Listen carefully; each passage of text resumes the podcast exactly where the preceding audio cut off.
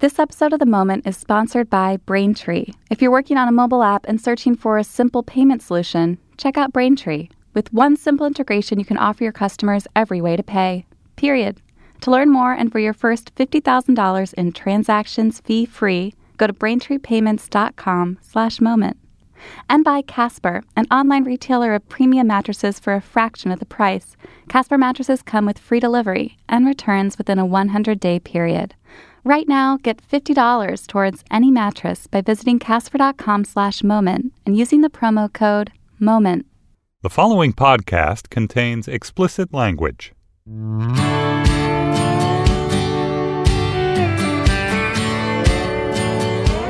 Hey, this is The Moment. I'm Brian Koppelman. Thanks for listening. I wanted to say if you have found this podcast through the Slate Daily feed, welcome. Really glad to uh, have you be part of this conversation. I just want you also to know that there are over 60 episodes of The Moment um, in the Moments feed, which is at itunes.com slash The Moment. You, you can subscribe to get uh, all the new episodes, but you can also go through the back catalog there for free. There are great episodes up there with guests like Killer Mike, Seth Godin, Seth Meyers, no other Seths, I don't think, Mario Batali, Tony Robbins, uh, Jessi Klein, Amy Schumer, Bill Hader, and uh, many more filmmakers, artists, writers. So uh, if you dig this conversation, go check out the catalog.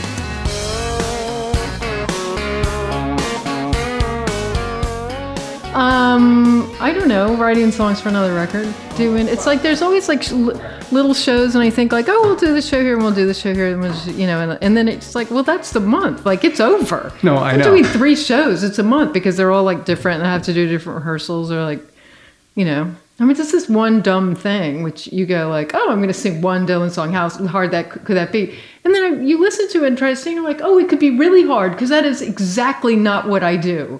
I'm not like a jammer. I like the meter and the rhythm and the melody is different every goddamn line. It's impossible. Because you're a perfectionist. Well, but I can't. It's like, but I also it's not my skill set. I just can't. I just can't do it. Like to, you know what I mean? Like You mean you? wh- Which, I don't know how thing he can does you do? it. Like he he has a bunch of words and then he like crams them in sort of in a way that Who, Bob, works. yeah, but like it's not. I mean, it's hard to. You can't learn a melody. You have to learn like each line is totally discreetly different. And But these as are songs what- you know. I mean, you know these songs. You've Yeah, known you these know songs your whole life. No, I'm the person who like knows. I know a song and in the way that you know what I mean. Like we all live in this. Right. What is it? And then you realize you don't know it at all. Yeah, like David Lee Roth, who, who I think you're compared to very frequently. Yes. David Lee Roth always says that, um, like he never really knew the words till you really got me. Like people thought he changed them because you know he says you really got me now instead of you really got me going, Yeah. Which changes the meter Yeah. Yeah. Yeah. Yeah. also. Uh huh. But it, like he just never listened that closely. Yeah. I have a vague memory, like a vague idea of what the song, what its shape is, and then I go to sing it. I'm like totally wrong, like completely, completely. But, uh, I was literally singing like there's one note, like the song that I'm singing. Mostly it's one note. I mean, there's one note that's. I can't believe I You're saying that. Queen Jane approximately. Like yeah, there's like one, you know, like the one, and I'm and I like start off on the wrong note. Like that's how bad it is. I have to go like, okay, here's when you're playing the chord. This is the note. You might want to pluck it a few times before the song starts, so you hit the right note.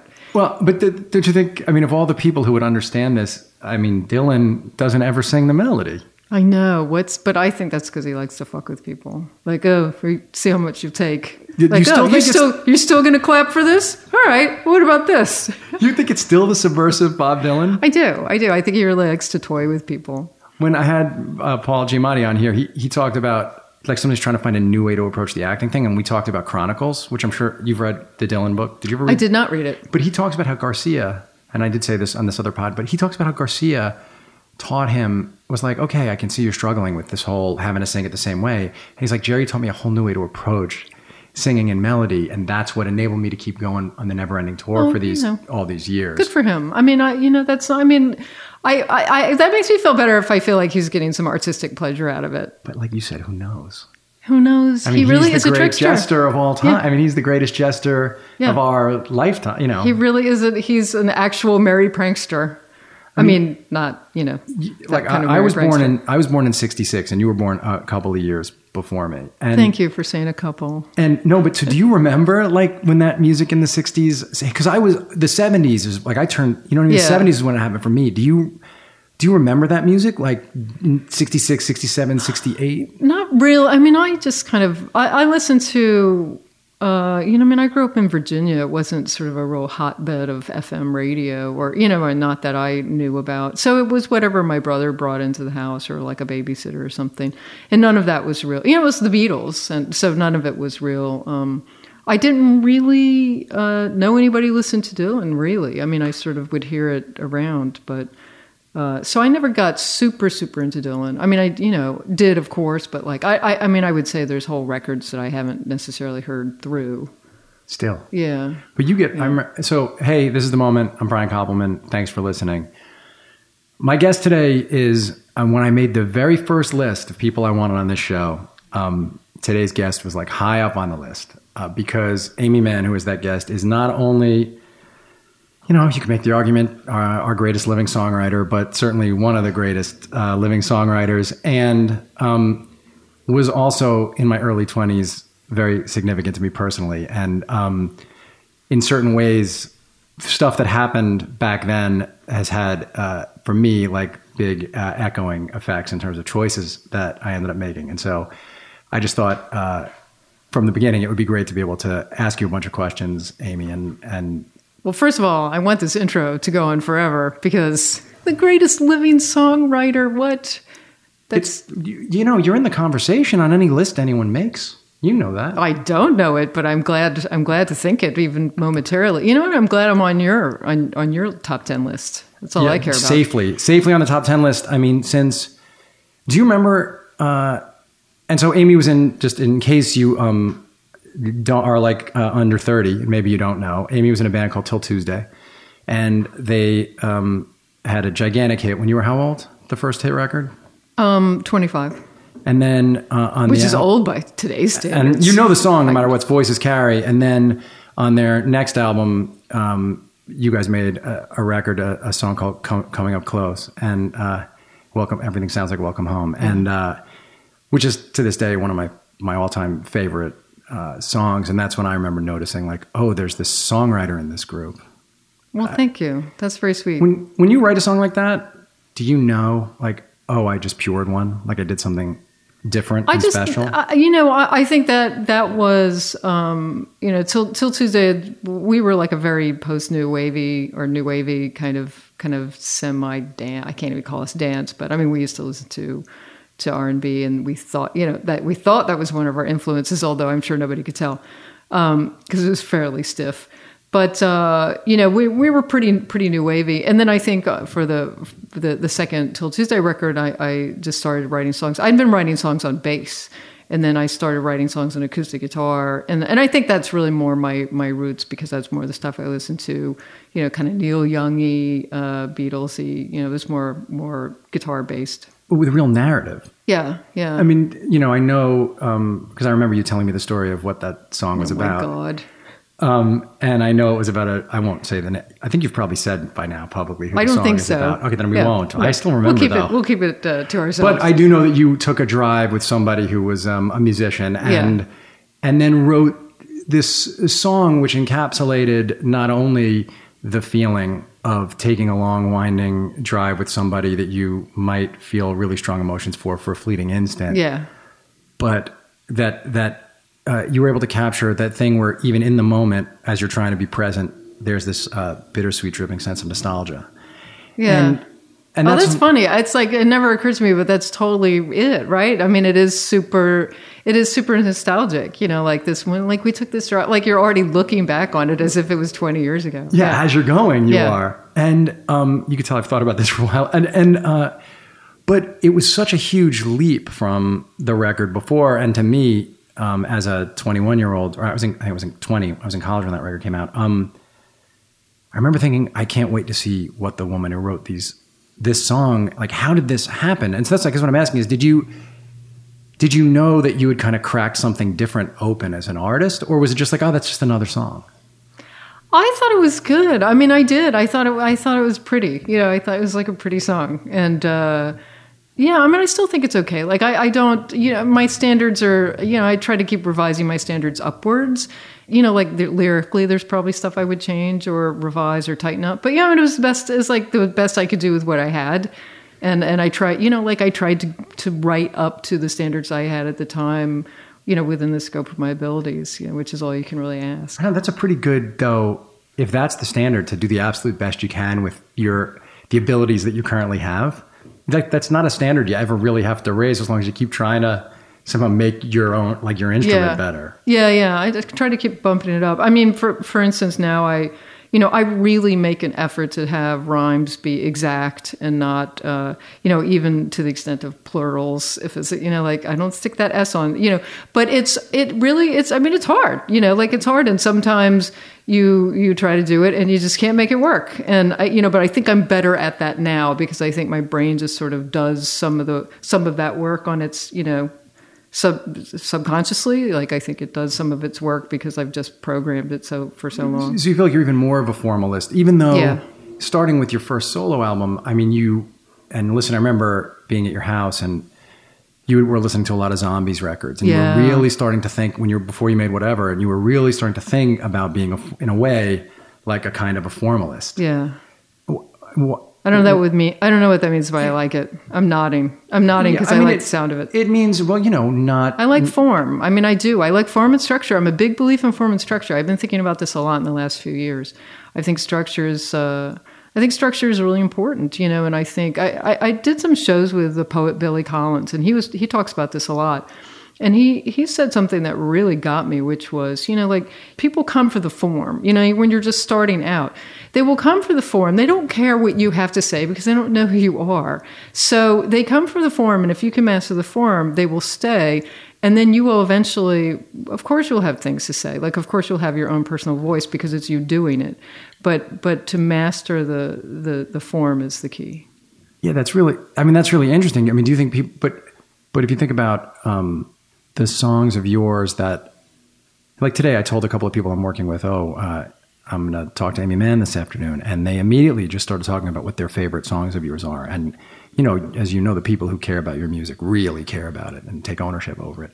But I, I wonder, don't don't you think that the the fact that you, yes, you had, I think from an early point, had this sort of formal approach, but the confessional personal nature of what you talk about did also say, the the feeling one got listening was you were telling really autobiographical stories. Yeah. I mean, with you know, it changed. Uh, it's changed a couple times. Yeah. But don't you think that was a distinguishing factor? The first few albums. I don't know. It's funny. I think I, well, I think when I first started out, I thought, well, this this is what songs are. Like, aren't is like aren't aren't aren't you supposed to talk about? You know, like, isn't it supposed to all be about you know your heartbreaky thoughts and sad things? Like, I don't know. Like, I probably was corrupted by that a little bit. The idea that like it, you know, to be sad was to be serious. Having said that.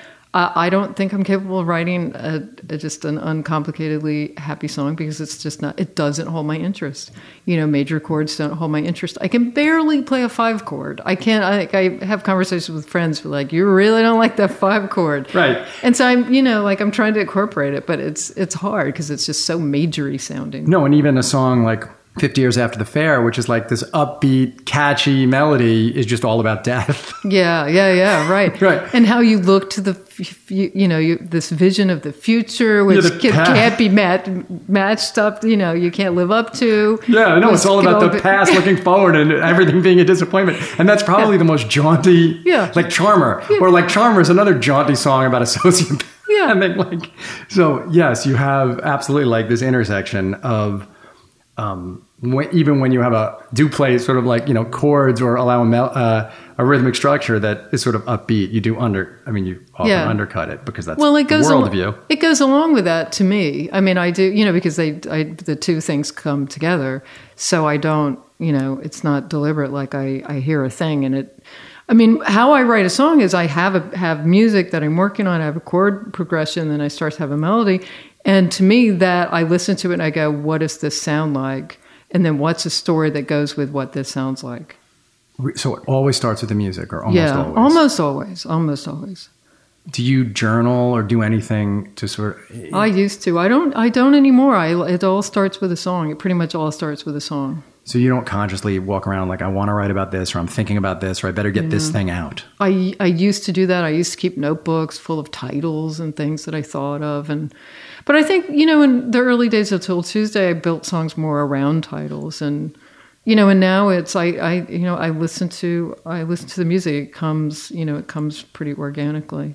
You know what is the what is what does it sound like the dynamic is or the vibe is, and then what's my I mean it's like a raw Rorschach test. You know, it's like Yes. and then what's the story? What's the narrative that I'm going to write around this vibe?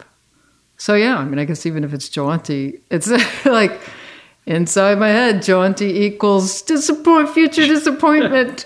yeah, it can end up. Yeah. No, or like I mean, um, yeah, throughout even like a. Uh, I was gonna say, but it's not like when you come up with a beautiful sad melody, um, you then uh, flip that and just make it upbeat and happy either. no, but sometimes, but I do have things that are. I, I have words that to me I think are. You know when it's so sort of true or over the top that it's because that it's funny. Like I will do, will think it's funny, and I'm sure that doesn't. I'm sure that doesn't No, and, come I'm, and on the album, all. The Both, which is your band with Ted, Yeah. I think it's different in Yeah. a way, um, which we'll get to. But I just want to go back a little bit um, biographically. So you were in this band, and then and the band had two hit records, and then your third album you made.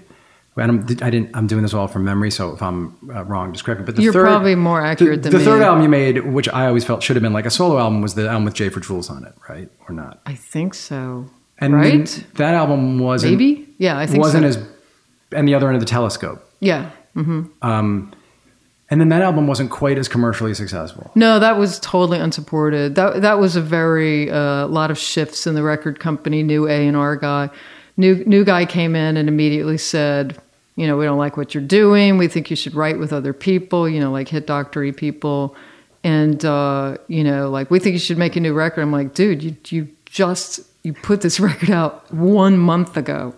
Like, how do you think this is gonna? How do you think it's gonna change? I mean, it's not gonna change. I'm not changing. And I was so naive. I was like, "Oh, I sure I like to write with other people." I wrote the song with Elvis Costello on the last record. I'm like, Yeah. "Uh, no, that's not what we're talking about." Well, yeah, I'm wondering how you got those voices because I mean, I, that's when I met you right after that album, and um, and I remember you told me that, and you also told me that on the first tour you had people telling you uh, to swing your arms wildly when you played guitar, so that the people in the back would. Yeah, I, you know, yeah. I mean, you'd get that kind of stuff. Somebody actually said, "I want you to suck the windscreen right off that microphone." Like, you're disgusting. That's so The most great. disgusting thing you could say to somebody. Yeah, that I was. Which is you what know, you're doing now around. here on this. It's weird. Yeah, you haven't been able to break the habit somehow. I finally learned. Yeah, after all these years.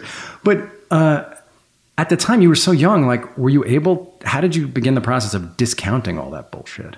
Well, I just couldn't do it. I mean, I, I didn't listen to it because I couldn't do it. I don't. I don't even. Want, I don't want to um, imply that I was some kind of uh, maverick who was like, you know, screw you, man. I got my own stuff. I was just like, I don't. I'm not capable of that. And I, you know, and it was very conflicting because you know, I mean, the, being on a record company, it's a very paternalistic kind of experience. You know, it's like record company dad, and there's a lot of uh, there's a lot of coercion and pressure and kind of implication that you're being really difficult and uh, you know that your career is in terrible jeopardy because you're not you know you're not doing i don't know like showing up at some convention or like whatever they want you to do and um, and it was very conflicting to me because I didn't know how to say no to people, but it's but at the same time I could you know there's just things I can't do. I mean I'm not that kind of performer. I've never been. It's not going to happen. I, and you know I mean you can see like back then especially they I think people, you know, guys at record was all guys. You know, I mean, they couldn't, they didn't even know how to think of a woman as a, as anything but like a sexy thing. You know, Sure. like I But, don't yeah, even you- get, I don't even get what you're doing. Like when you're playing a bass, like I don't even get that. You know, they didn't get it. Well, no, but so okay. So this does uh, bring us right to me and you because, um, you know, coercion, pressure, these kind of record company Yeah. people, and then um, I, I was an A and R person. Yeah. I was one of those people, and I was a kid, and um, But you weren't like that. no, I I mean, unless I overlooked something. No, I mean, I felt like, I felt like we were, we would have been a really good team. yeah, well, we try. I mean, the, tried. I mean, you're saying all these men. You know, you had a nickname for me.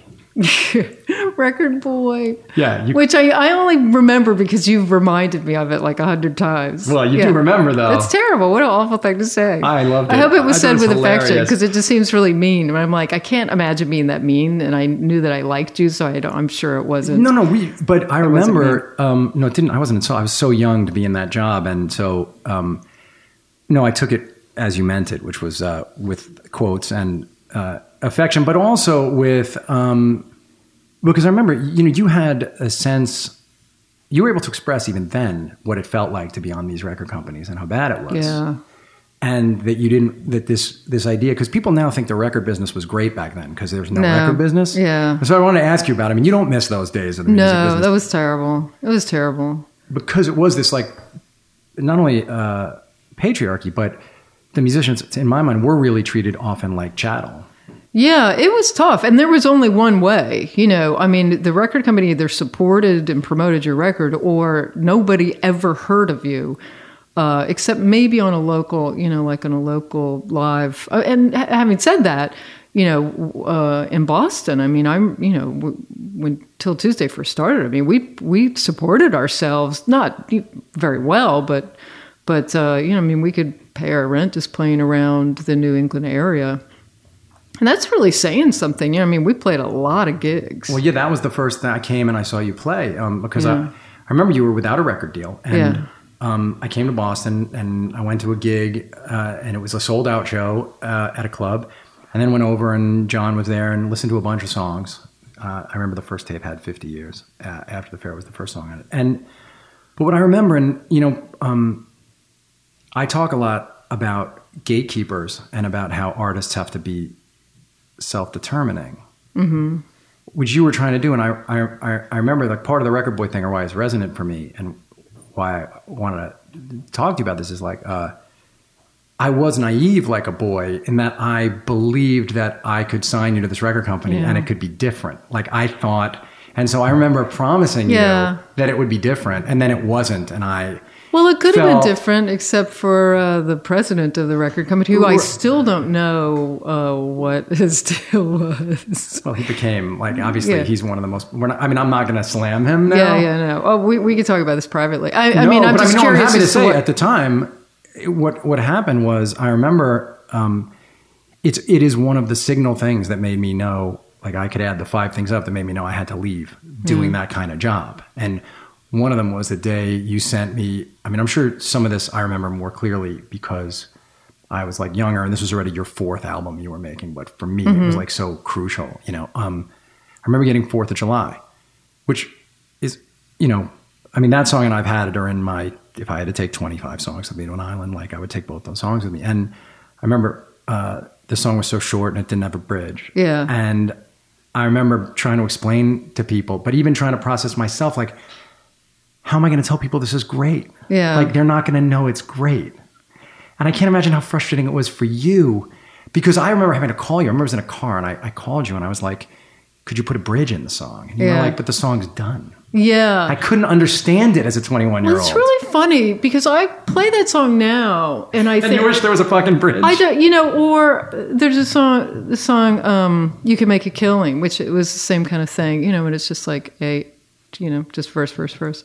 And I don't. I think I could probably write a bridge now. I mean, I just wrote a song that was like, I was like, this is done, and I thought, no, it, like I played it live, and I'm like, no, it it does need a bridge, but I just couldn't do. I couldn't do it. I, you know, I mean, it was done because that I was like, that was the end of my the inspiration wore off and that was over. You know, it was a dream. I woke up from the dream and the dream was over. Uh, You know what I mean? I but I think I could do it now. I can, it's like I could keep it going. Yeah, I, I yeah, I think it is. Why? I can't, you know, and I can't speak to to. I I, I would have to play Fourth of July like through right now and think about it. But I do think about this for you could make a killing because it's because it is similar. And and I I play it now and I go I could write a bridge and I and it would be the right bridge. It would be the right bridge because I can get back in. But back then I couldn't get back in. Once I got out of the stream, it was over. You know what I mean? Yes. And it was so, I, I remember that you had half the album done, including I've Had It, I think. I mean, no, not I've Had It, because that was in between. I, so you had five songs done when the record company president decided to pull the plug on the thing. Well, Gee, I don't even know if you know. I know you and Patrick Pay. I, yes, I remember that. I don't know if you know this, but we, I, they sent me the contract and I signed the contract and sent it back for them to sign. They sent me the contract. We had an entire deal done. We had an Right, I entire. remember- it yes. was way past demo. It was no, way because past we were making. The, no, that's what I'm saying. I remember, like I, in my oh, mind, didn't. I signed you to the deal. Right. Like I signed you to the record company. Yeah. And I mean, it was a huge. It was like an inch thick deal. No, 'cause here's what I It was not like a handshake and then No. like, well, we've changed our mind. This is why I've been haunted Yeah. by it for over 20 years Yeah. because it's it was a time when I it, it's how I realized like I could never be on that side of the thing. Like it took me a couple more years to get out of it, but it was like um I couldn't be honorable because I told you that it was going to be different. Right, right, right. And that we were you were going to get to my whole thing was like Right. um this woman is the best songwriter. We have to let her make the album she wants to make. And um, I told you, and that's okay if I got lied to, but I then told you, right. and you believed me because I, I'm like I didn't mean it, but then I wasn't able to like deliver that for Yeah, you. Yeah, but it's not your. You know, but you. that was no. So I'm sorry. But- I really have always felt bad about it and wanted to tell you know. No, I did. But you're at the mercy of uh, prevailing winds of craziness. No, And uh, Yes. I'm not going to say who who might be responsible no, for this. No, it was a really valuable lesson. Because But I mean, I knew what I knew what I knew what that was. That I knew that wasn't you, and I knew there wasn't anything you could do about No, it. you were and gracious. I, I I knew you. what it was. Yes, but I did feel like we had this. Uh, you know, I remember being in the recording studio in Connecticut, and you and I driving back to New York together, and I dropped you off from uh, at, to meet Michael. Yeah, yeah, yeah. who you then married, like Yeah. and for like your first 20 date. years later, like or- for like yeah, your first date with him though on the west side of Manhattan. yeah. I mean, it wasn't a date, but it was like we were just hanging out. We were just buddies. I know, but you we, were pretty. Nah, you were, I had a big crush on him. you were home. I mean, you were really excited about he seeing was him. he was like no you know he's like mr no which is, which is my nickname for him That's still perfect. because he's he is mr no but yeah. um, but I, I remember like that drive, thinking to myself like, this is everything I'd wanted to do as somebody helping creative people. Like she's making exactly the album she wants to make with the people she wants to collaborate with, and Yeah. I'm close enough with this artist that like I'm driving her, and we're going together to New York, and I'm gonna, and then when then they didn't let you make the they weren't going to let you basically they weren't going to let you make the album you want Right. to make after we promised it. And and that was the album. And I remember I, I remember the one thing I remember saying to you you have to make this record as Aimee Mann and you still weren't ready to. You said I Yeah. want to be 'Til Tuesday. Yeah. Well i was still working with michael hausman who's now man, you know my manager. Um, and so yeah you know and i was loyal. We were like a team. This episode of The Moment is brought to you by Braintree, code for easy online payments. Braintree is the payments solution used by companies like Uber, Airbnb, Hotel Tonight, Living Social, and Muntree. Braintree has made the payment experiences in these apps seamless and magical, and now you can add a similar experience to your own app. Braintree gives you a full stack payment solution, support for all payment types your customers might want. Start accepting PayPal, Apple Pay, Bitcoin, Venmo cards, more, all with a single integration across all platforms. To learn more and for your $50,000 in transactions without paying a fee, go to braintreepayments.com slash moment. That's braintreepayments.com slash moment. Um, but when that then fell apart and you had made more than half the album by that time, or certainly half of it, and then suddenly the record they didn't pay for your record and it was gone. I mean, I left the company very soon after because I was like, I can't do this. But you then had a couple of years where right tell what happened. So you, you make this album where you start to make it, and this record company that had promised they were going to do it didn't do it because um, I turned out to be full of shit. And then what? Um, what happened? I mean, part of it led to like I've had it, which is one of the great songs ever. But what what happened during that period of time? I think there was some. I say, it was this like the working with Tony Berg. Was that was that your idea? Or was that their, was what I- their no, it idea? was- that was an idea that was on the table. Okay, to yeah, but work Jon with and you. But then I to no, work with I the allowed you. You know, Jon and Yeah. you. They we wanted going, you to me just. and Jon Brion were going like gangbusters. that's what I'm saying. You and Jon were making the. You had made the five songs, fifty. Uh, those Yeah. first five, and yes, they wanted you to work with somebody else. Oh, right, right, right, right. And then that I had to. I'm sure I had to. I knew how great the stuff was, Yeah. and I was like telling you. But then, yeah, it became like you have to go do something else. Yeah. And you didn't want to do something else. No. So how did you make a stand? We we didn't. I mean, I, I recorded like five songs with with with Tony, and honestly, like t- Jon and I were on such a roll. In retrospect, he and I should have just kept going because we were doing. It was like it was happening. You know, it was happening. I think it would have been a better record if we kept going because the tone kind of changed a little bit, and we really got derailed. Um, vibe wise, we really got derailed. So what happened is my manager at the time was this guy Patrick Rains, and he said this record is fantastic.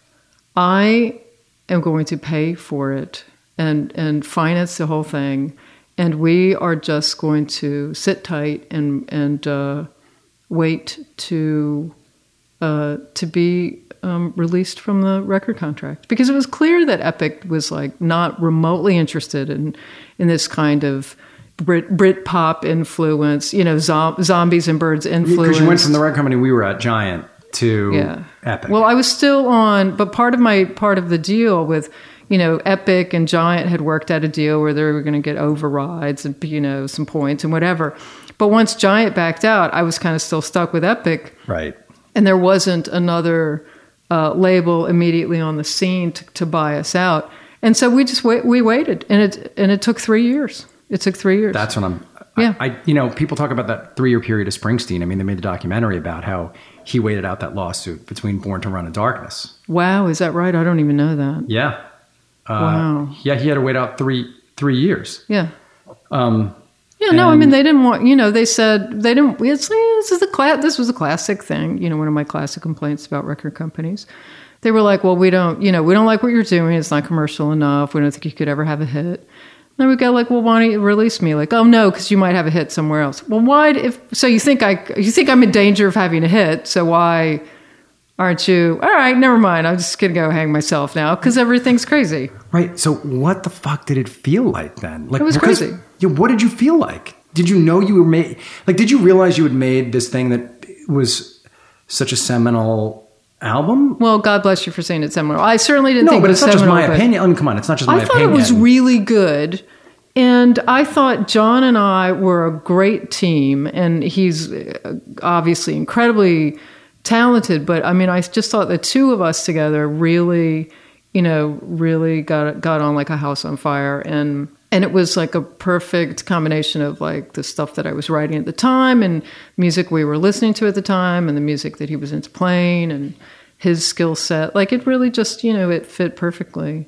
Yeah, so I did think that was a really great record. I did think it was a great record. I mean, obviously, in retrospect, I would have written some maybe bridges or uh, put some different chord changes and did, cleaned up some words, but you know, You wouldn't change the Glockenspiel though. No, no, I would have kept tons of, you know, got to have the Glockenspiel. Got to have the Glock on that record. Yeah. But the Born to Run Glockenspiel. That's the best thing ever. And I'm, that's how I realize now, like I was in the studio and Jon pointed that out to me when he did it. So actually I've had it was recorded in the first batch of songs. Yeah. Um, but you spent those three years, like, did it feel like purgatory to you? Or did you know you'd get, did you consider Yeah. compromising? How did you, No, I guess I'm because interested what- in is how did you not do? compromise? Where is the where's the compromise? I mean, like how, you know, the where where's the I don't even know what it sounds like. Like between you know Fourth of July and uh, and like a heart record, you know, and I mean God bless heart, but like you know when No, heart. you're not rip- you mean the heart records that were written I mean, by, that was really, yeah. really commercial. You know, it was like really, really commercial. It just wasn't my thing. You You're know, not talking I mean, about Barracuda Heart. You're talking about These No, Dreams no, Heart, yeah. like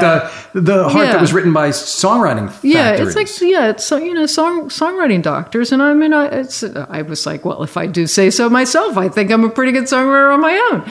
So I you know certainly didn't think I needed help, and I didn't want to be more quote commercial in that way. That wasn't me, and it was not my thing, and I I don't you know it was not what I was shooting for, and also. By the way, like I, I also did believe that I could sell records if you know promoted in the in appropriate way and there were people around me that were selling you know like tracy chapman huge uh, and I would say, like, I would have these conversations. I would go, "What about Tracy Chapman? Well, it's a totally different story because of X, Y, and Z." Okay, what about uh, 10 Right. 10,000 No, Maniacs? I- well, that's really that, that's a completely different circumstance because of this. I'm like, well, you know, then everything's a different goddamn circumstance. Everything is. and you were able to tell. So I'm saying you had the presence of mind to tell yourself that. Then, Well, to say I like, I know this is. I know that I can. I have to wait this out because, like, I can't compromise my creative vision, What's and I know point? that I will be able to. Like, did you keep Yeah. touring and playing? Did you know you had people? Yeah. Because before you released that no, we album, did. We kept touring. I'm, we kept touring. I think Jon and I did. I think Jon and I did a lot of touring, or we did some touring. At, yeah, I'm pretty sure we kept we kept playing playing live. and you didn't allow yourself to get sort of. The, did you keep writing songs? Like, did you? yeah, I kept writing songs. I wrote a lot of songs with him. because three year people can't understand that because of the way the world works now. When you compare, like, 'cause some people Yeah. really are um, frustrated about the state of the music business now, and it is a there is no music business. Well, it's really. weird. Yeah, it's just weird in a different way. But back then, you were um, you were signed to these personal services contracts that were like seven years long, and you couldn't Couldn't get out. you couldn't have released that thing for free if you wanted to. No, no, no, no. I couldn't go to another record. I couldn't have released it for free. I couldn't have sold it out of the back of a van. Right. There's not they you were you were really in a box and most people would have found a way I think to like would have sort of given in and been like fine what do you want me to sing? Well, I'll tell you, Brian. Here's the thing. There's no. There's no. I mean, that's.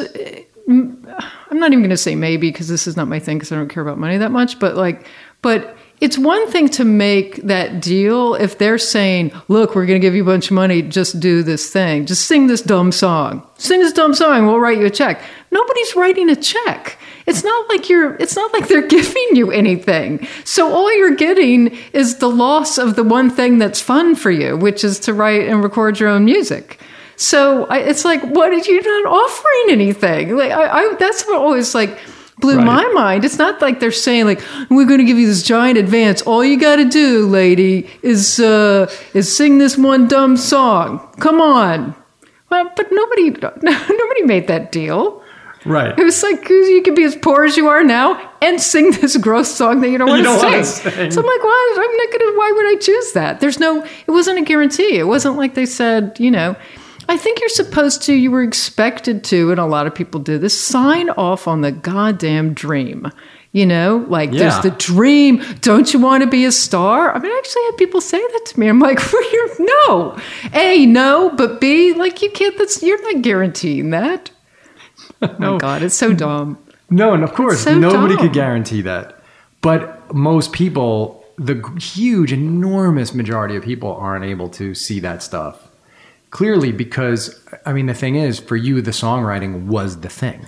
Well, it's the it's the fun part, you know. Like, yeah, it's the fun, good part. You know, it's what's the the fun part is not having some weirdo, you know, like follow you home from the, you know, from the uh, the corner store or something, and go like, "Oh, big fan. Do you mind if I sit on your stoop for a while?" I mean, that's not fun. That's just weird. Right. The fun part is writing and making these records Yeah. that you want to make and then hoping that they connect with people. Yeah, and it's great to make a living and not to have to worry about, uh, you know, how, how other sources of income. I mean, that's that's a beautiful thing, but that's because it all leads back to being able to write and make, you know, record music.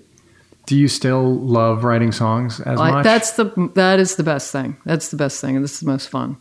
And I love writing with other people too. You know, I mean, not like obviously with Ted because it's just so much. I love getting in somebody else's head and seeing what their ideas are, and then figuring out how to solve this puzzle of like these two disparate elements, putting it's so together. funny now at the place you are now, as like as a, a songwriter and kind of the control and authority you have. It would be awesome to see what you would write with Desmond Child. Oh, that's funny. Yeah. You know what I mean? Like Yeah, if yeah, you and. Desmond got in a room, I I mean, if you For and Desmond sure. got in a room together, you would actually write like Yeah. some amazingly. Well, I mean, I love that Max. Martin. I mean, I think it's you know like that's some that's some happening that's some happening. Well, yeah, stuff. like I don't. I think. I mean, I don't know how you feel about it, but I mean, I think Taylor Swift's a pretty great songwriter for what you know the thing. Because I, I have a 15 year old daughter. Yeah. and I see that she the the stuff that she's able to express has absolutely like gotten my daughter through God- really God bless difficult her. That's awesome. times. Yeah.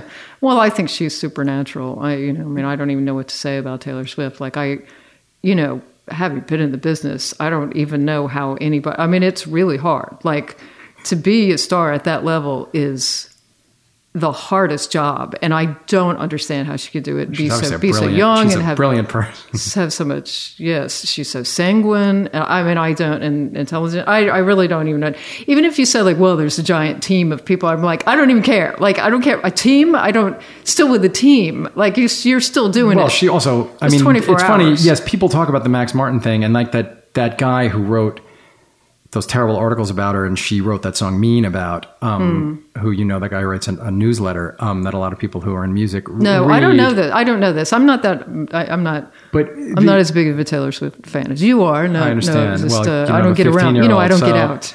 But her first couple albums, she wrote all the songs herself. So like Uh-huh. she did it all herself in the beginning. Yeah. I don't So even then, yeah. necessarily mean the songwriting team. I Oh, mean, yeah, I like, mean- you know, the stylists and the managers and stuff. Like, even with teams of people like that, it's still impossible. Yeah, really hard.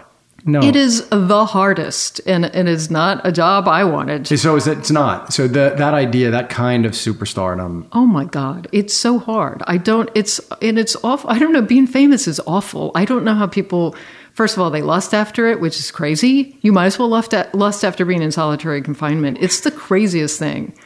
I don't know how people do it. I mean, hats off to be super famous and, and handle it.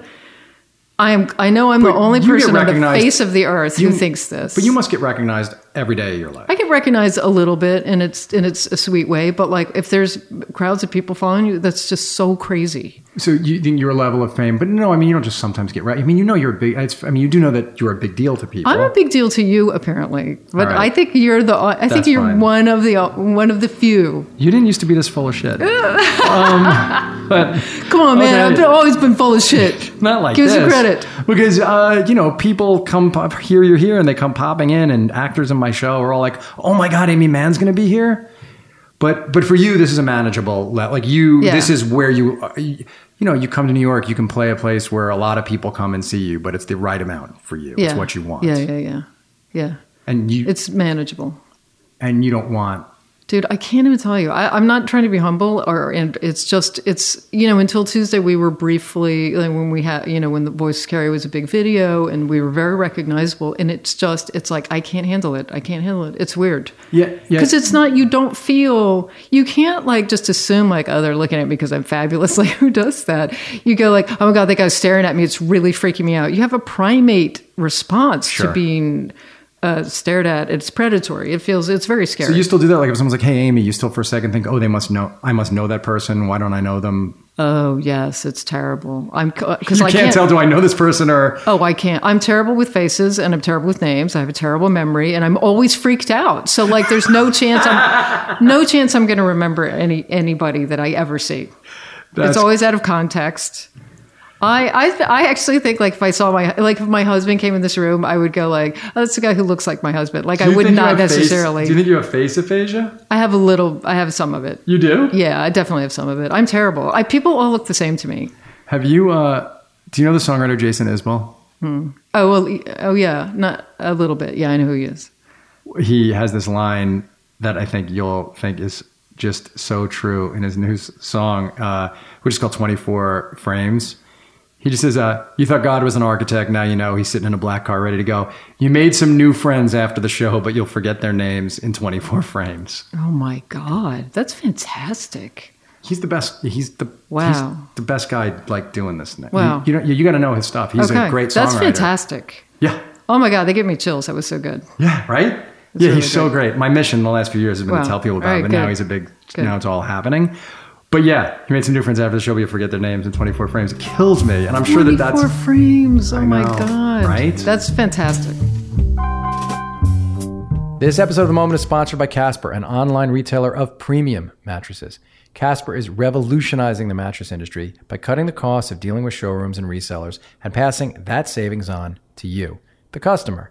With Casper, you can get an obsessively engineered mattress at a shockingly fair price $500 for a twin size mattress and $950 for a king size. Like any great mattress, it has just the right amount of sink and just the right amount of bounce. The latex foam and memory foam join forces to give you better nights and brighter days. And Casper has a risk-free trial and return policy. You can try sleeping on a Casper mattress for 100 days with free delivery and painless returns. The mattresses are made in America. Hear that? They are made in America. And right now, you can get $50 toward any mattress purchase by visiting casper.com slash moment and using the promo code MOMENT. Terms and conditions apply. That's casper.com slash moment. Use the promo code MOMENT. So, but for someone who is sort of, uh, like you said, freaked out all the time, your songs for a long time were so autobiographical. What allowed you, do you think, to be that that open, like to make the decision. And it's not just that, oh, I thought this was what you were supposed to do. I mean, you're a crafts person and you were consciously doing something. Like what, whether it's a song like Mr. Harris or I've Had It or any number of songs throughout your entire career, like what Well, because they're not, you know, I mean, sometimes they're not, you know, uh, I mean, sometimes the ones that sound like they are, you, I mean, the, t- the, the, the emotional tone is autobiographical and then you change, you know, you have to change the details to kind of suit the thing. I mean, a song like I've Had It is really trying to tell a story of, I don't even know how successful, like who, how can you impart, like, we went to New York and we played the show and it was like this kind of a magical thing. Like it's first of all, you're writing music about music, which I hate. Nobody could ever do very well, so I don't know if I did it, but you know, I mean, I had this experience and I wanted to write about it. But you know, but mostly it's mostly it's you you do you start out with a feeling and you connect to that feeling. But sometimes the narrative needs to be changed. You know, needs to be changed But- so that it can impart that. What feeling. made you make the shift? Because it is like the thing that some novelists do, where they make a shift from first person to third person. And so, like on the Forgotten Arm or on other things, you know, um, even a song like Freeway, which is like a, a the I word is in there, but still. Um, Still, it, it sounds like, like- a story. yeah, well, it's, it's, it starts to seem like yeah, it's not really. A, you know, it's a shift somehow. It seems like you became more observational or more outward looking than Yeah. than you did, where you would uh, try to um, uh, create the same emotional resonance, but but without being as without even trying to seem as as much as like you were telling your own stories. Yeah, that's interesting. I don't know. I think, uh, well, some of it is some, you know, sometimes you just get sick of writing about you and your dumb feelings. you know, yeah, me and my feelings. Uh, but, um, but I mean, that was, that song is, uh, yeah, right. It's, it, it's autobiographical, but it's, uh, not, I mean, not perfectly, but it's close. But I mean, it was based on somebody I knew who had moved to Los Angeles and was like a drug addict and had so many, druggy addictive issues with money because money sort of equals drugs in a lot of way but like money i don't know like it's it's a, he was such an addict and had such dysfunctional feeling you know thinking And, the, I mean, the uh, tagline is you, you got it's second person. It's you got a lot of money. Yeah. You can't.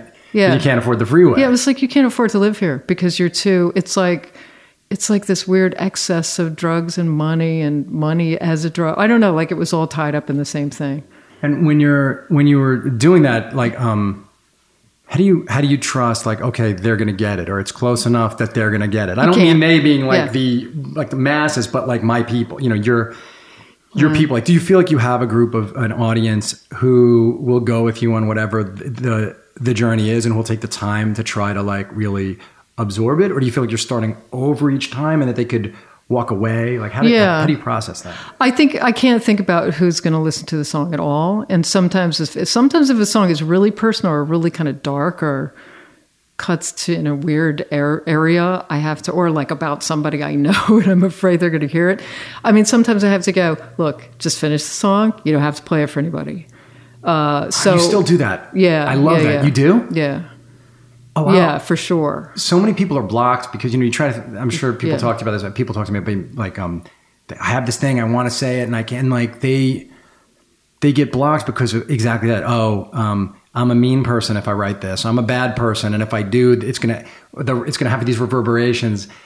And I mean, you're Yeah. smiling because we all feel this, and then Yeah. you have to find ways to trick yourself Yeah. into doing it. you just can't you just can't think it and uh, and i you know and sometimes the block is oh this has to be great or the perfection thing is the other side. yeah right? my husband has a big problem with this and i you know i but i have little games that i play to get out to get out of it but i'm also not a perfectionist you know i mean he's got this thing of like i'm not going to write a song unless it's a perfect song and now it's been so long that i've written a song now it really has to be perfect and i'm like just write a piece of crap write a one minute song write 10 minute set the timer give yourself 10 minutes write a song and when that's done you, it's done you don't have to play it for anybody. You don't even have to play it for me. Are you like you don't even have to play it for yeah, me? he won't do it. Or like write a song, you know, I'll, I'll pick a, a thing randomly just from iTunes and go like, okay, this is my meter. This is, and just pick some chords randomly. This is what it's about, or it has to use this line. Just have these deliberate games and, uh, Prompts? You mean even with prompts? He won't, even with prompts, Yeah. Michael won't. he won't do, it. it. He, no, yeah, I mean, he did it one time, but he, he, did- he did it one time. But yeah, I mean, he's he's so got it's like he really too. needs the circumstances. Like, no, I have to have a lot of time off before I can. uh, okay. Really? You know, whatever. And you're just like, I just wrote six songs today. I mean, I don't write that many songs. I'm not super pr- prolific, but I'm also. There's that- I do think like good enough is good enough, and I know when I hit my limit, when it's just not going to get any better, and I can, you know, when you gotta go, you gotta go. That's uh, you gotta forgive yourself for not being perfect and and move on. Yeah, you got to like remind yourself of that all the time. Yeah, Because, I mean, you said you're not a perfectionist, but, but I do have high standards. Yes. I really do.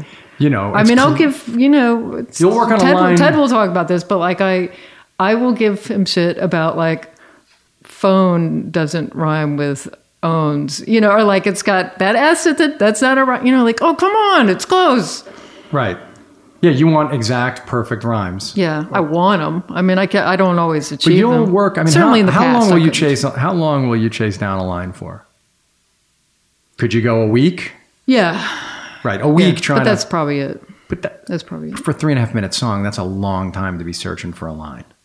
When you could come up with seven, like seven near rhymes or seven rhymes that would be in songs and people would be fine with them. you can feel you can feel when it's there you can feel when it's possible i sort of feel that it's possible so i keep going because i think it's somewhere in my brain there's something that's like no it's possible there's a way.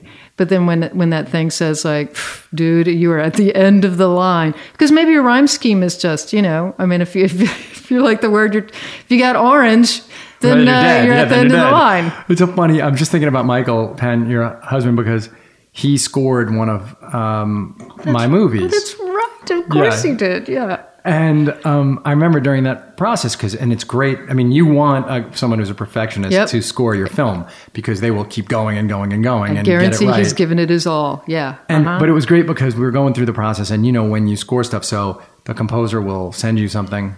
You then change the picture, so then they have to change the thing, and then suddenly you realize, you know, you change a scene three scenes before, then the scene three later plays entirely different, and so you need the music to peak in a different way. Yeah. And so we're going through this process, and Michael's like so great about it. And I'm going, hey man, can you redo this? Can you redo that? And and and it's great. And his score saved our. I love um, the score for for our, our film, and he ended it. He wrote this amazing piece for the end of it. But we're done. And at that time, we were talking like, eh, I mean, I was talking to Michael six times a day because Yeah. we're right. And at some point in there, um, as a, as like really a hobby, like I write songs, a hobby. It's like my release from a lot of the stuff that I do. And once I said to Michael, um, "Hey, I finished this one song, and I would really love your take on it." And suddenly, like this really easygoing cooperative, yeah, I see this. this Oh my like, God. Really cooperative, easy, great guy, like whatever, just goes like it was as though he was like every time I'd ask him to change something, he'd be like, "Oh yeah, man, no problem, I get it to you, yeah, easy, whatever." And I go, "Hey, I wrote this song," and he goes, "If you send it to me, you should know that I will be the harshest critic you ever get of that." You know, it was just, Oh my please send it, but know if you do. Oh You know, oh my you're walking God. into the tower. You're walking into fire. Yeah, you were just walking into. So go ahead and send it. No, I want you to send it. Send the song, but know this. You know, it was great. That is really funny. Did you send him the song? No fucking way. no fucking way. no. I mean, I wasn't going to walk into that oh buzz my saw. god! Oh my god. Not a chance. well, here's It's my like- yeah. here's my policy about what about listening to people's you. songs. If it's really unredeemable, I go, "This is great." And then if it's like, I could turn this into a great song, I'll tear it to pieces. Yes. I'll go like, "Let's get to work." That's great. Yeah. No, um, I, Like if, if it's good and I can make it great, I'm gonna go because I love I do love that. oh, I love. I it. love listening to something going like, I'm going to tell you how to make it great. I love being on the. Um, it was fun to be on the receiving end of that because I, when someone who's sort of a professional, like an actor friend, called me yesterday and he said, um, you know, real working actor, like a on a network television show, and he called and he's like, I wrote, uh, I wrote a, a half hour. I've really been working on it. Can I send it to you? I know you're really busy. I know you're in the middle of making your thing. And I said, I'll read it and I'll give you just like a read. Yeah. But I gave him a version of Michael's speech, which is what Yeah. I do. I said, but if you're really doing this because Yeah. you really want to know how to make it something that could get made, Yeah. I know. then we might have like a horrible conversation Yeah. in a week from now. Because I'm gonna like I don't know. You got to do if you want. You want to be a professional, then then then you got to You set your ego aside and let's get to work. Because your job is to put something great out into the world. And if that's and if that's not your goal, don't do something. Do something else. do something else. Beat the shit out of yourself. You I mean, can that's have a hobby. It's great to have hobbies. It's great to have hobbies. But I honestly feel like our goal and our mission is to put something great out into the world. Great as defined by I gave a shit. I did it as much like I worked on it as much as I could, and I didn't. I didn't let my ego like, oh, would I really like that line, Brian? I don't want to change it just because I can't rhyme it. right. Boo hoo hoo. Go back to songwriting school. Yeah. Why should I put a bridge in this song? Yeah. But I couldn't. I mean, it wasn't within my. I couldn't. I like. No, I believe I, me. I, would, I. I, probably would have if I if I could have, but I just it's. But back then it was like inspiration, and then it runs out, and then I don't have like craftsmanship to to keep going. No, and the craftsmanship is no, no. Look, I wouldn't change. No, the, it's so funny that you say that because to me, that song in particular is exactly what it's supposed to be. To, it's supposed to be under three minutes. Yeah. That is what Yeah. you you cap. It's because you know why you captured them. If the song's about, I mean, you just.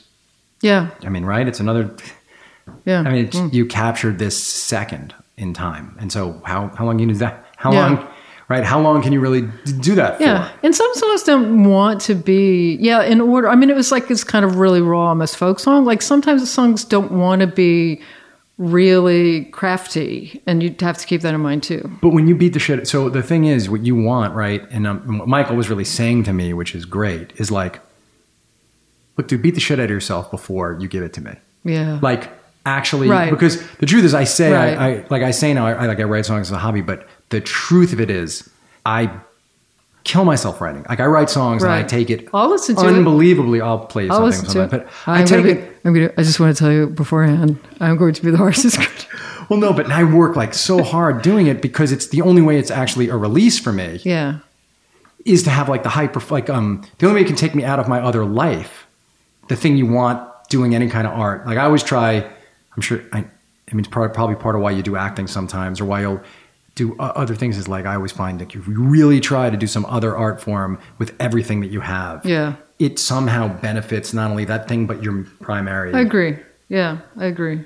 your primary thing why do you do the acting just because I I I don't I want to say yes to stuff when people ask me. I mean that's really it. Like I'm not. I think acting's really hard. I don't understand how people do it. I think they're it's magic and amazing when people are really good at it. Ted is really good at it. I'm really envious of it. I I'll, I'll do it in certain circumstances where I feel like, especially like comedy stuff, you know, where I would like I just did a Fred, thing with Fred Armisen, and I, you know I'll say like sure tell me exactly what to do. I will do it exactly because I because my goal is to be funny for you, and I will do. There's like no ego. I want it to be funny. I'm not going to generate funny, you know. Uh, so I did, but I mostly I want to say yes to stuff because it's good to do stuff you can't already do. It's good to to try to do things that you're not already good at. i think so too when when you did lebowski did you know that that movie was going to have the cultural significance that not, it had not at all. Like when you first saw it? Not at all. I mean, I thought it was like a crazy goofball, you know, uh, Busby Berkeley, you know, fever dream, and it was glorious. But I, I didn't think at all that people would, you know. Have you played at a Lebowski Fest? Have you done no, it? no, no, no. Have you gone to one? No, I've heard about them. That's uh, How have you not played terrifying. at a Lebowski Fest? They have to ask you. They have to really ask you to do it. Now that they know you like saying yes. Um, when you listen to songwriters like uh, Jenny Lewis or Neko Case or any of these people, and or when you read about people who say, "Oh, these people are inspired by Aimee Mann," or their music sounds like that, or do, does it make sense to you? Do you hear your influence in?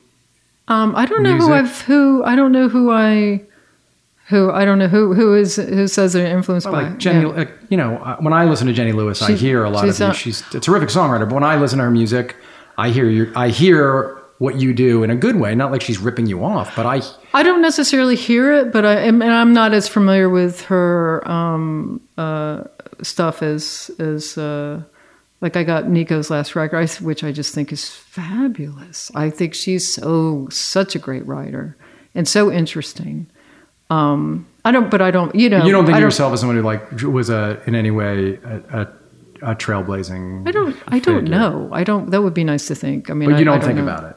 I don't think about it. I don't necessarily hear it, but maybe if I hear something I like, that I like it because It's got I'm- some of you in yeah. it. I'm going to quote Mike a song of Michael's because it's Yeah. the greatest thing. Once you think he likes you, you like the way he thinks. sure, hundred That's pretty much my motto. What um, what matters to you now, other than the work? What else gives you joy? Um, I like my hobbies and recreation. Like what turn? Like what matters to you? What matters Yeah. to me? I really In the way songwriting matters to you. I really like the idea of uh, knowing what makes people work and being self-aware, and um, very interested in in uh, brain stuff and and twelve-step stuff and all of it. I think it's all useful and you know i mean i guess like it's the quest to be become a better person or more self-aware person or more you know what i really like lately last few years is the idea of becoming a mature person which is a concept that has completely flown out of the window i think for for the last couple generations and people don't really have a definition of it and uh, What's your working definition of it? well, actually, I mean, in because I, go to 12, 12 step meetings, um, there they have like a checklist for maturity. Well, I can't, I don't have it memorized, but it's like able to take criticism without unduly. And you're like, what? Who? What kind of, you know? Here's about the successes of others and is Yeah. happy for them. Like, no, who? What kind of? Yeah, what? What kind of god, godlike kind of creature? creature Yeah, could this- I know. But it's it's I, I like the idea that there's that there is, but you know, there are people who are thinking about what it means to be mature and striving towards that, and I would like to be one of them. That could so be an Aimee Mann song title. What kind of God? Yeah, I'm just not about a Yeah. God, just about someone who can take criticism, Yeah. who can Yeah, handle. Uh, God bless them. I mean, when I meet somebody who makes a mistake and then immediately sort of admits it and apologizes, you're like, it is amazing to watch. It's amazing. You're like, well done. That's the way to do it. Not like, well, I'm sorry if I hurt your feelings. Yeah, I'm sorry. Sorry, I'm sorry uh, that Yeah. that you were hurt by what I did. Yeah. Like it's a separate Yeah. thing. No. Yeah, I mean, in a way, it's like just being authentic, like figuring out how to be authentically Yeah. what you are. Like, there's this quote that Stepping I, up to the plate. Yeah. I think the Thelonious Monk quote. I heard it from Penn Jillette, but I think it, he he credits Monk, which is with saying um, he credits Monk, who was a crazy person, but with saying the one who's the most uh, the most like uh, his authentic self is the genius. Yeah. That's nice. And I think that that that, that idea, right, Yeah. of like actually becoming what you are. Well, I think self awareness is is huge in creativity and huge in, in success because, I mean, I'm sure you see this all the time. It's like everybody everybody has that brilliant friend who gets in their own way, who complains about how if only this person wasn't doing that and that person would hire them, and you're like, dude. Oh Wow, my I God! did not You know- could be so huge if only you weren't so so crazy and I like didn't know Kevin sabotaging. Seccia was going to come up on this. I didn't know you were going to bring up Kevin. Kevin Seccia. Kevin Yeah. Seccia, is that how you say his last name? Seccia, yeah. I didn't know Kevin Seccia's name was coming Yeah. up. And then, I mean, you didn't, you didn't have to do that. It's not yeah, nice. it's it's, and you see how everything. Funniest person on Twitter, by the way. Not enough followers. I you know. need to follow Kevin on Twitter. He's Twitter. great. He's a lovely guy. hilarious. You guys sometimes. He was my boxing buddy when he lived in L.A. We used to go to the Wild Card Gym together. That's how you became friends. Yeah, yeah, we would box together. You have a great Twitter when you guys go back and forth. It's highly. It's so dumb. It's like one joke. Yeah, but it's really good. it's One really joke. entertaining. Thank so, you. look, I'm, gonna- I know you have to go practice for a concert, but um, you know, after this, all the stuff that that happened, and and the obviously the happy end of that story is that you did put whatever out, and it changed your, it did Yeah. change your life, right? Yeah.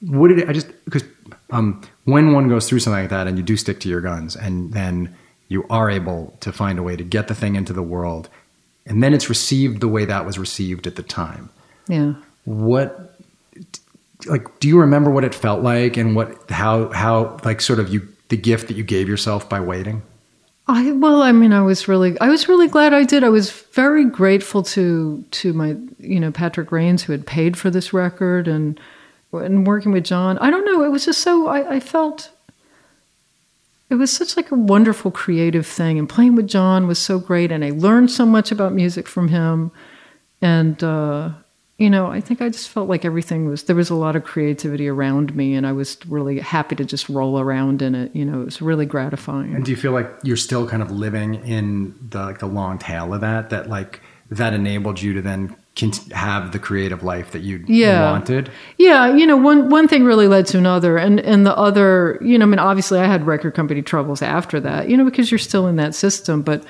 you know, so the other big event in my life was being able to to get off of, uh, you know, when Geffen had moved After to Magnolia, to be able to Yeah. do your own to and I got off, yeah, and then put out my own records, and oh, that was the best. Like that was the greatest time. But you know, I feel I feel super fortunate. I'm still I'm still making a living and, and playing shows, and I've you know I really uh, enjoy playing live way way more than than I used to. You know, it's it's become much easier, and I work with great people, and I love working with Ted. He's hilarious, and it's super fun to be on stage with, and you know, I don't know. Like I, it's I feel like I can kind of do whatever I want. Like honestly, the person who gets most in my way is myself, and that so I'm convinced of that, and that is like that's what I work on. You know how to. I mean, like playing live. A big part of it was working on. You know, like let, letting stuff go. You just have to let it go. You make a mistake, let it go because you can really work yourself up into, you know, I made a mistake, I forgot this thing, I screwed up. The Yes. audience is going to know. This is going to be the show that starts the downward spiral of, spiral of my career. You could make actually one do that to mistake- yourself? Oh, completely, completely. And you're on stage and you're in the middle of a song and you're panicking. Now you're panicking because all you're thinking about is that mistake, and then your panic totally freezes your brain. You make another mistake, and it's just you know it's a disaster. So I just go, let it go. It's in the past. Can't change it. Go. Just move, move on. And so is that why I got to practice it over and over and over. But I've gotten really good at it. So like it's a lot more fun to play. because yeah, you can let them, you know, because you know, go. the audience doesn't give a shit.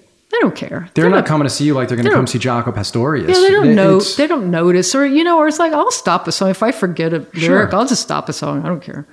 And, just it do again, which we bring this back to David Lee Roth. I mean, just Yeah. do what he does. Go like, I forgot the fucking words. Oh my God. And make it a great Yeah. thing. That's Yeah. So that's that's part of it, but like you, you know, just uh, it's hard though because you know in life it's hard to let stuff go. Something happens, like whether it's you know something dumb like a parking ticket, but I tell you, a parking ticket can ruin your day. Yes. because you go, I feel now I feel targeted by fate, and uh, I know like you laugh, but like you must have had that. Don't you have that? Like, what is it that I'm doing? Nothing's going right, man. No, you I'm know, targeted by fate I'm a committed itself. atheist. I don't play that game. Dude, the worst people about blaming fate for their. I guess I'm just unlucky. I guess it's just how it's going to be. You can't say that if you're an atheist. You're not even allowed to say that if you're an atheist. Tell every goddamn atheist I know. That's all he does. Except like this complain, fucking atheist complain right here. about fate. Yeah, You can't. Fate itself is against me. Oh, yeah, well, like I've had atheist, atheist friends who um, will throw salt over their shoulder, and I'm like, dude, I know. Look what you're doing. you you there you can't have the Yeah. one if you don't have the other. Yeah. You you it's reason or no reason as you process it. Yeah. So um, no, I will never. No, I agree. Like it's all my you know it's all my fault, which is why you know. or they're out to get me. That guy's out to get me. I don't know. I mean, you can make a terrible narrative out of out of But everything. you stop yourself now. You got, yeah, I do. And but, but what I realize, like, you have to practice it, like everything else. You have to notice you're doing it, and you got to shut it down. You can't roll around in that, you know, like kind of self pity or whatever it is. Yeah, don't roll around in self pity. It's tough, man. It's hard because you because it's hard to know your own habits of thought and then break them. You know, I just read this thing that said uh, when when an event happens in somebody's life that fits into a narrative they already have, you get a little hit of dopamine. Yes. I'm like, oh my god, that really explains it. Because and if you have a narrative that says like I'm victimized by life, I don't have any control over anything, and something fits into that narrative, it's hard to let go. And it's hard to like extract. You got to dig it out. the it's story really that we because the story that explains yourself to yourself, especially if it's a negative story, has this Yeah. tremendous power. It's crazy. But obviously, you've worked hard to break it. you got to work constantly. I really think it's like it's uh, that's my priority. Like it's more, you know, because it's the thing that de- derails everything else. Well, listen, I have very few regrets in my life, and I've always regretted that I wasn't able to do a better job of protecting you um, from the music business. It's really been a thing that I've like. Well, buddy, it was out of your hands. No, uh, yeah, you but it was still. I made a promise to you, and I couldn't keep it, and I've, I've. It's really always bothered me because there are very few promises I've ever made that I wasn't able to keep. So Well, it's very sweet of and you uh, to I- care. yeah, I do. And um, you know, your music is just look at the risk of I don't care. People can write whatever they to me, but um, I mean, at the risk of it, you know, your work has been like so important to me in my life. So thanks for it and keep making Thank records. you. Thank you so much for saying that. No, it's true. People, if you don't know Aimee's music, um, what's wrong with you? Go. the last record is The Both, which is Aimee Mann and Ted Leo um, as a band.